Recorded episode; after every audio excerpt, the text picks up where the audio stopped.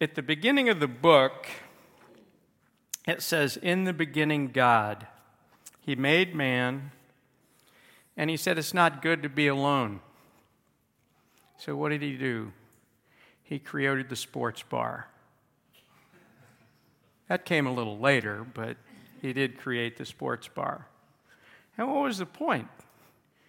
You know, why do we have those when we look at it?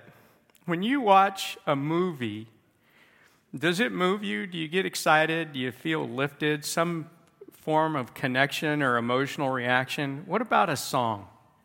All of us, especially that are a little older, maybe, or um, and a little older could be anything above 12. Um, you hear a song and it brings back a memory, and there's a connection you make with the song. What about a picture or a painting? When you go someplace and there's a really great piece of art, or better yet, maybe when you're canoeing somewhere or out on a camping trip, and you recognize the beauty that God has placed out there, and it just moves you. There's a peace that comes. Today, we're going to ask a few questions, have a few thoughts, provide a few answers, and hopefully you'll go away with an action plan. I hate it if you don't have something to do. There's got to be something you're supposed to do when you leave here today. Now, Toy Story, the movie, Buzz Lightyear, this is, of course, all of you know because Toy Story 4 just came out, that it's a four part movie. And uh, you'll be interested to hear that uh, Toy Story 4 last weekend pla- passed the $1 billion mark for a movie. And Disney Studios was the first studio ever to have five movies pass the billion dollar mark in one year. And they still have some time left, right? So, you know what? People want to go to the movies. But this story passed the billion dollar mark. There's a lot of people going to see Woody and Buzz Lightyear. And in Toy Story, we see the two of them meet each other for the first time. You know, they've got a collective, a community that they're working up there in this kid's room, and they get to come to life whenever he's out of the room, and they're worried because it's his birthday. And so, what kind of toy is he going to get for his birthday? He's going to disrupt their community. And so, he sends the little army men down on a recon mission go check it out, see who's coming. And this Buzz Lightyear dude shows up. And he's a little different. Now, Woody's a little bit concerned that he will be not the favorite anymore. He won't be the one receiving all the attention or the leader of this community. Buzz Lightyear is terribly confused about who he is and what his purpose is and where he came from. He actually believes that he can fly. He believes that he's, you know, this grand person that's supposed to be able to shoot rays and take out others. And Woody spends a huge portion of the movie explaining to him, You're a toy.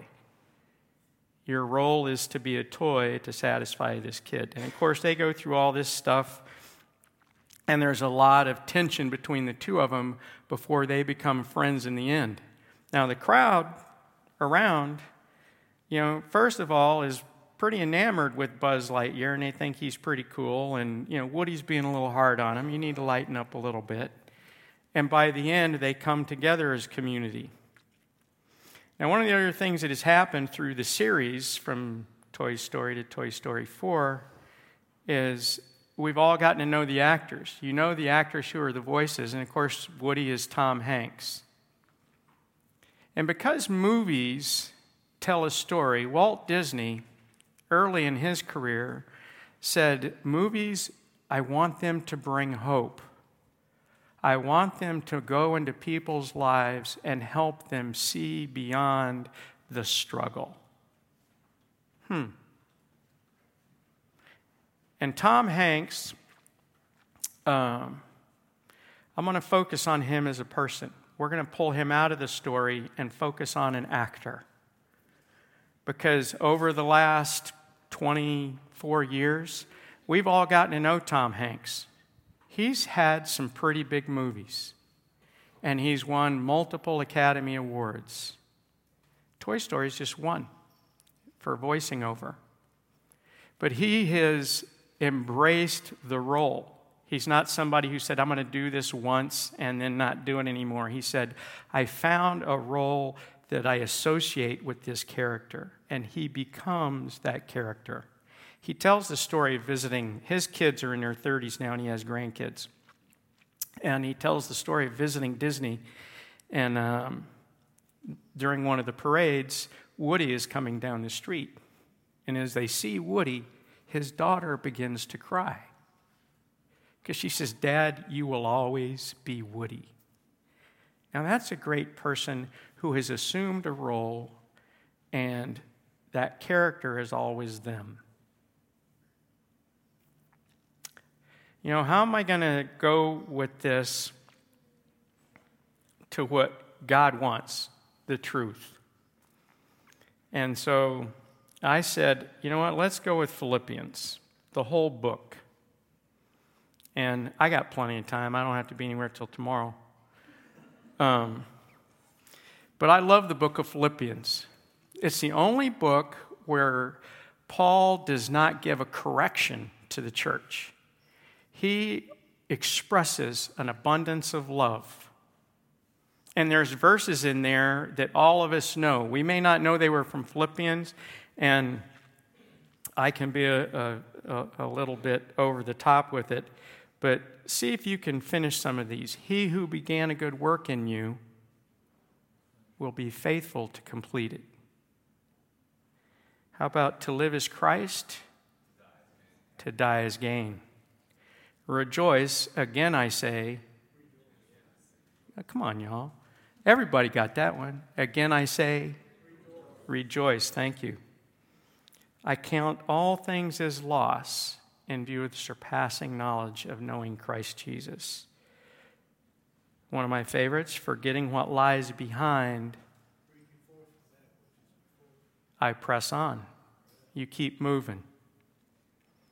I, I think everybody will get the next two. Be anxious for nothing, but in all things, through what? Prayer and thanksgiving. Be anxious for nothing. Most of us know that one. How about I can do all things through Christ who strengthens me? That's all from the book of Philippians. You know, and when we look at that, when Paul introduces the book, he is intimate with them. It's his most intimate book. He gives an update. He says, Here's how I'm doing. He goes to his church that he hasn't seen in 12 years, and he says, Let me tell you what's been going on. And he expresses gratitude for the gifts that they've been sending to the churches that they've been planting. And he begins to tell them here's the pattern of life. Here's how you need to be living. Here's what I want you to do.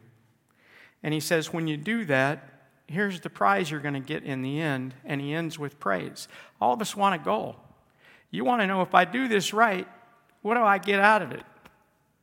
Lord, where are we going with this? What's the reason? And that's what Paul does with the book.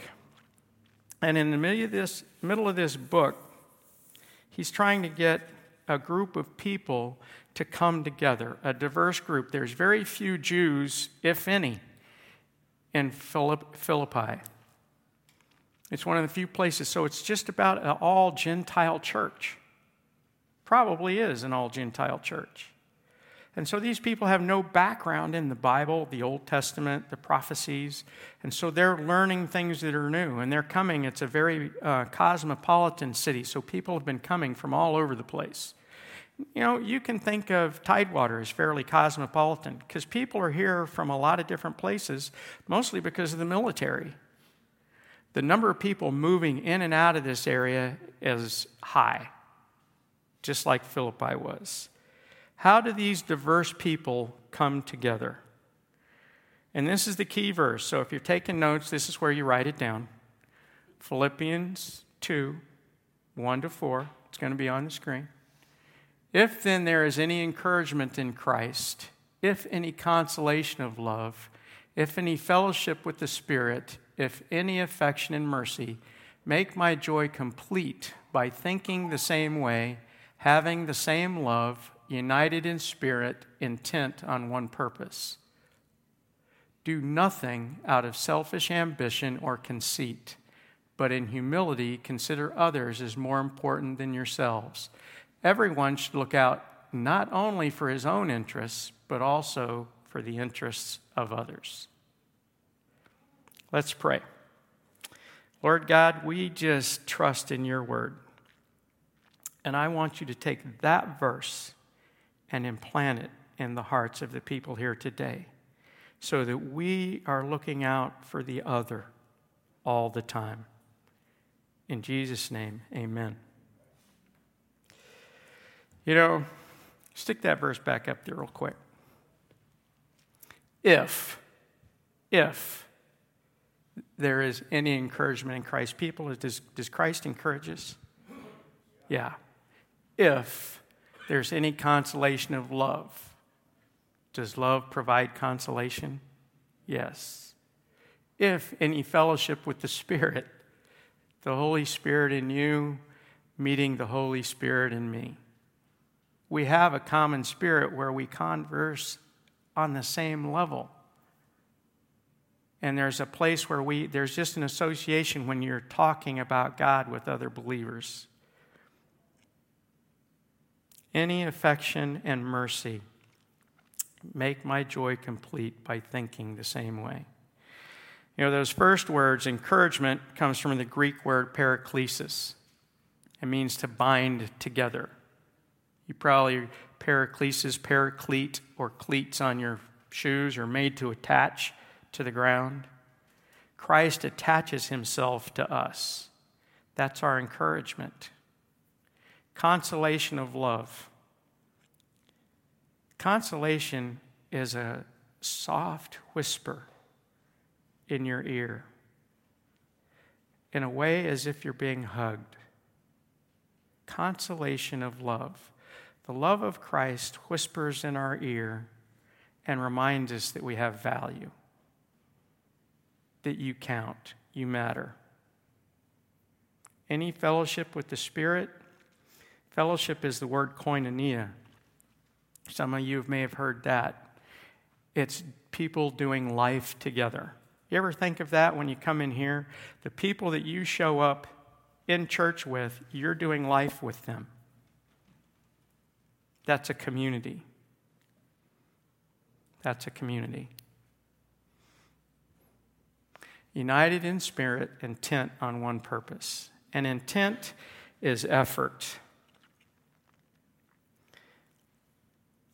I love this, this part that we get down to make my joy complete by thinking the same way. How many of us think the same way? You know what? We wouldn't be arguing on Facebook so much if we all thought the same way. But to me, that's part of the process. By getting involved in community and voicing opinions, we begin to develop the thoughts that all of us have. We have to engage in order to learn how to think the same way, have the same love, and be united in spirit and get intent on one purpose. Probably the best word on there is the word others. And we would, because we would never see it, go ahead and go down.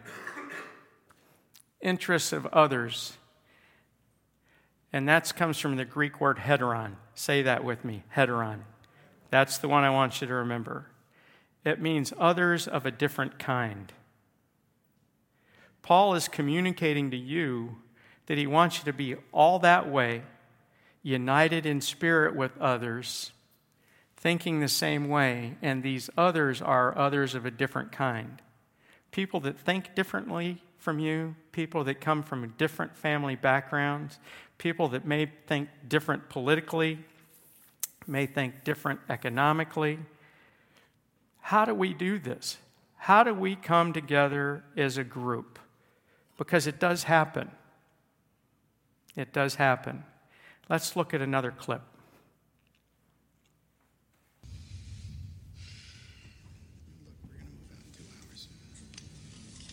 Why don't you get some sleep? I know he does it. What's that? Falls asleep like that. I mean, look at him. The guy's lights out, the gun in his head, it's the back. Clear conscience. Yeah, what's the saying? If God's on our side, who the hell could be on theirs? Hmm. If God be for us, who could be against us? Yeah, what I say. Well, actually, the, the trick to falling asleep is trying to stay awake. How was that way? Well, m- when my mother was an intern, she used to um, work late through the night, sleep through the day. So the only time that we ever got to talk about anything was when she'd get home. So what I, I used to do, I used to lie in my bed and try to stay awake as long as I could, but it never worked because because the harder I tried, the faster I'd fall asleep. Yeah, well, that wouldn't have mattered none of my house. My ma, she would have come home, shook me awake, chatted me up till dawn. I swear that one was never too tired to talk. That's probably the only time she could get a word in.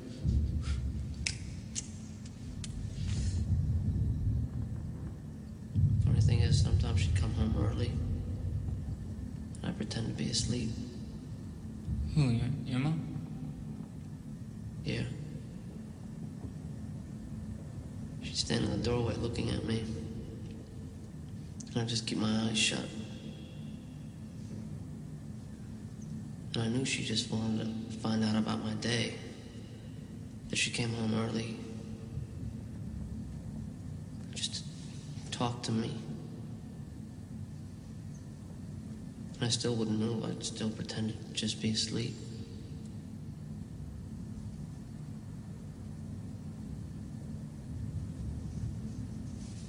Don't know why I did that.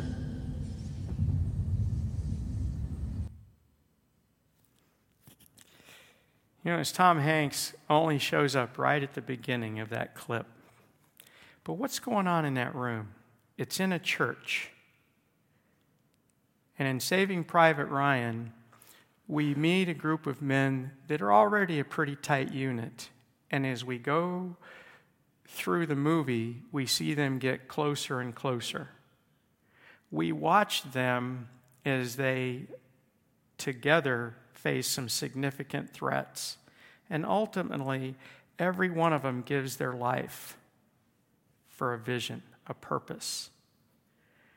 And Tom Hanks, as he works within that team, he works within them to make them a tighter and tighter group.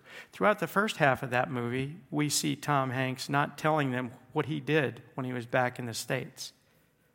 And it always remains a conversation, it's a unifying theme. What's our unifying theme at Christ Fellowship? Because one of the things Paul talks about in Philippians and why it's important for us to unify is because there's a struggle.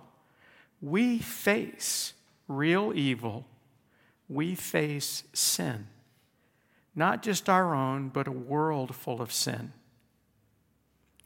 And it's sin that causes people to struggle, that holds them in slavery and holds them captive.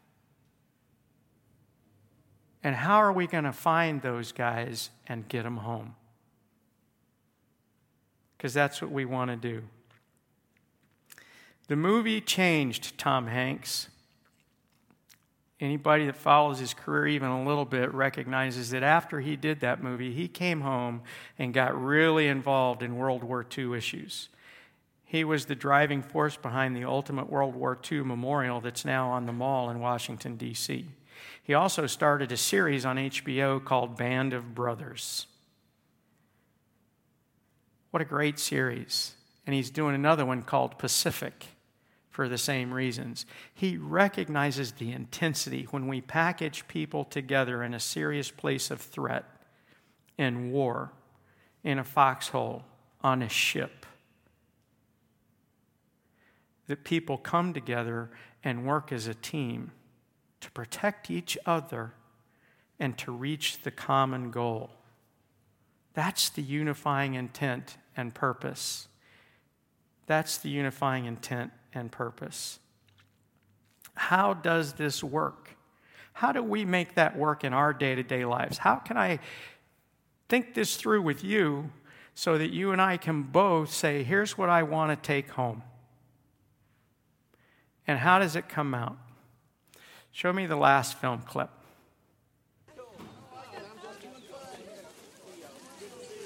Bars, it's time to start.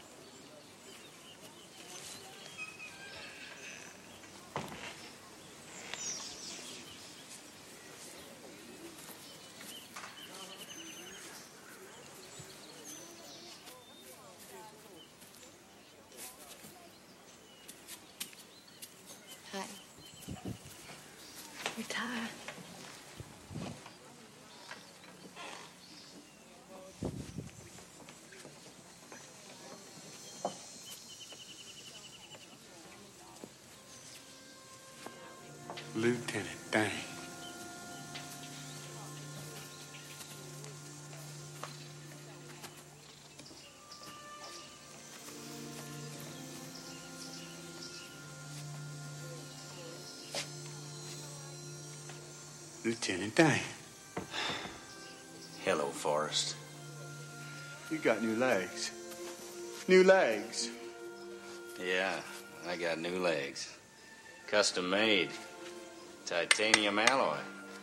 It's what they use on the space shuttle. Magic legs. This is my fiance, Susan. Lieutenant Dan. Hi, Forrest. Lieutenant Dan. This is my Jenny. Hey. It's nice to meet you finally.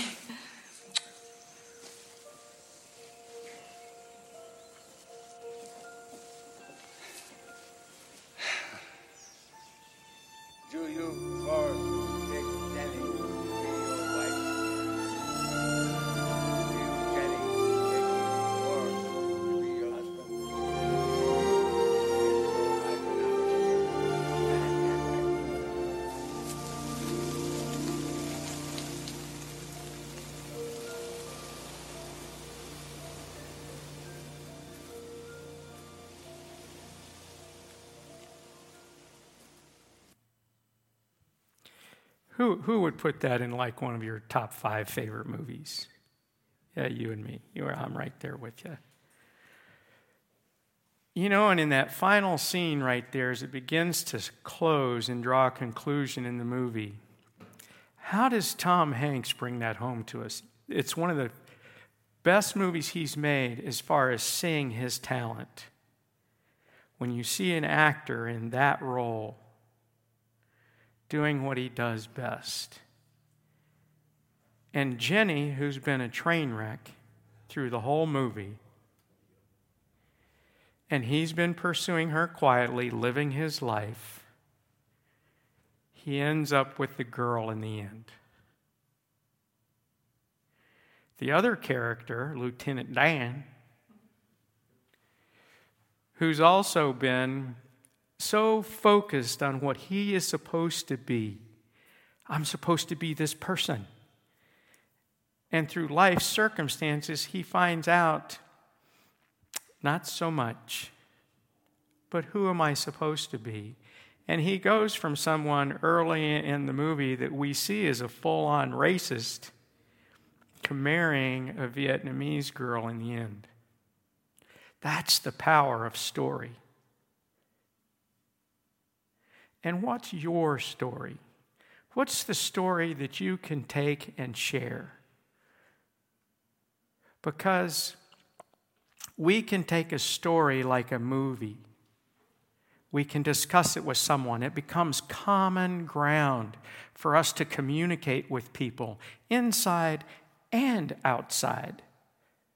Remember Toy Story, a billion dollars? That's a lot of people have gone to see that movie. We can take that story, use it as a way to tell your story. What is your story that you can share with others? How God has worked in your life, how He's brought things together from early ambitions in life and disappointments and failures and tragedy. How has He used that to shape you? And then we move that to tell the Jesus story. We begin to tell God's story. That builds communities. Three things join the community, get involved in the church. Not just here, but during the week. Even if it's a cup of coffee with somebody that you can interact with regularly. Build Christian community outside the church.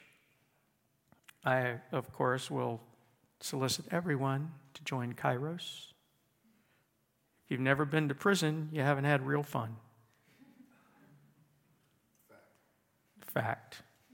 And it's a miracle. If you want to see God work, if you truly want to see God work, get out and get engaged in other communities. We see it in Kairos, you can see it in others. You know, a few years ago, a guy who's a retired Coast Guard captain invited me to a Bible study. I said, Sure, I'll show up. And he said, We're meeting at Emerson's cigar shop in Greenbrier. I said, Okay. It's never been in there before in my life, but I'll show up. Went to the back. There's a nice lounge, couches, chairs. And there was two guys. And they said, What are you going to teach? I said, What do you mean, what am I going to teach? It's your Bible study. I'm just showing up. They said, Well, we are kind of hoping you'd teach something. So I said, Book of John. Let's do that. John chapter 1. Look at, just went through that book, left them alone for a couple of weeks, came back. Three guys were there. They hadn't done much, so John chapter 2. We started doing that. And I saw all of a sudden thought, you know, God has sent me here to talk to this group of guys. So we started meeting every week, just going through one chapter a week. That started in August. By December, there were 35 guys showing up every Tuesday night, a half hour before closing. Guys would walk in, go to the counter, get a cigar. They'd see all the guys sitting in the back, huge plume of smoke. And uh, he'd go, What's going on back there? And they'd say, Bible study. And they'd go, No, shucks. They didn't say shucks, but. And they'd come back there and they'd stand there for a minute smoking their cigar. Guys, some guys sipping wine, some guys sipping bourbon, some guys just smoking their cigars, a few of us not doing any of the above. But what was interesting is pretty soon they'd join the group. If you make yourself available, God will show you opportunities. You can walk into those opportunities just like Forrest Gump. You think about it, in that whole movie, he's just walking into whatever life had for him. And then what did he do? He invited others in. Invite others in. There's a lost world out there. There's a lost world out there, and you and I have the answer. Jesus Christ changes everything. Jesus died on a cross so that he could win us back from sin and evil. If people will listen to the message, we have everything on our side the evidence of history, the body of science that is building up. Atheists are moving from atheist to agnostic to believers maybe first in intelligent design, but as soon as you get to intelligent design, you got to say, who's the designer? And when somebody asks that question, you can be there and say, I know him. Let me tell you about it. You have to get personal. It's your personal mission field. God has placed you wherever you are in your job, in your family, in your community, in your neighborhood as a mission field. How are you engaging your mission field? Because you need to get out there and do something. And in the beginning, God said, Be fruitful and multiply. There was always going to be a lot of us. Before sin ever entered in, God said, Go and multiply. He had you in mind before the foundation of the world, before sin ever came in. So there was always a mission that we were going to have. So, what's your role? Shakespeare said, All the world is a stage. and the men and women are just the players on the stage. You need to be like Tom Hanks and say, I'm going to accept a role. There's a role that I feel chosen for now, and I get to choose my role. Do what Tom does and go choose that role. Present the gospel to people that need to hear. You think about it, if God already had us in mind when He could see a long ways away, He already sees you in eternity. He sees your future. And what is your hope today that you're building your future for? What's the future? Infinity and beyond. Let's pray. Lord God, we just lift you up because infinity is where you live. And we know we're going to be there with you. And Lord, we want to work to grab everybody we can and bring them with you. We want to be a great crowd that's giving praise to you. Move us to do that, to take up our cross, to take up our role, and be what you called us to be. In Jesus' name, amen. We're going to go into our time of communion now. And it's one of the things that Jesus did to bring us together and help us remember that we are a community. And so when you're taking the bread and you're taking the cup, just remember that that night in the upper room, Jesus prayed before the meal, and he prayed that we would be unified, that we would be one.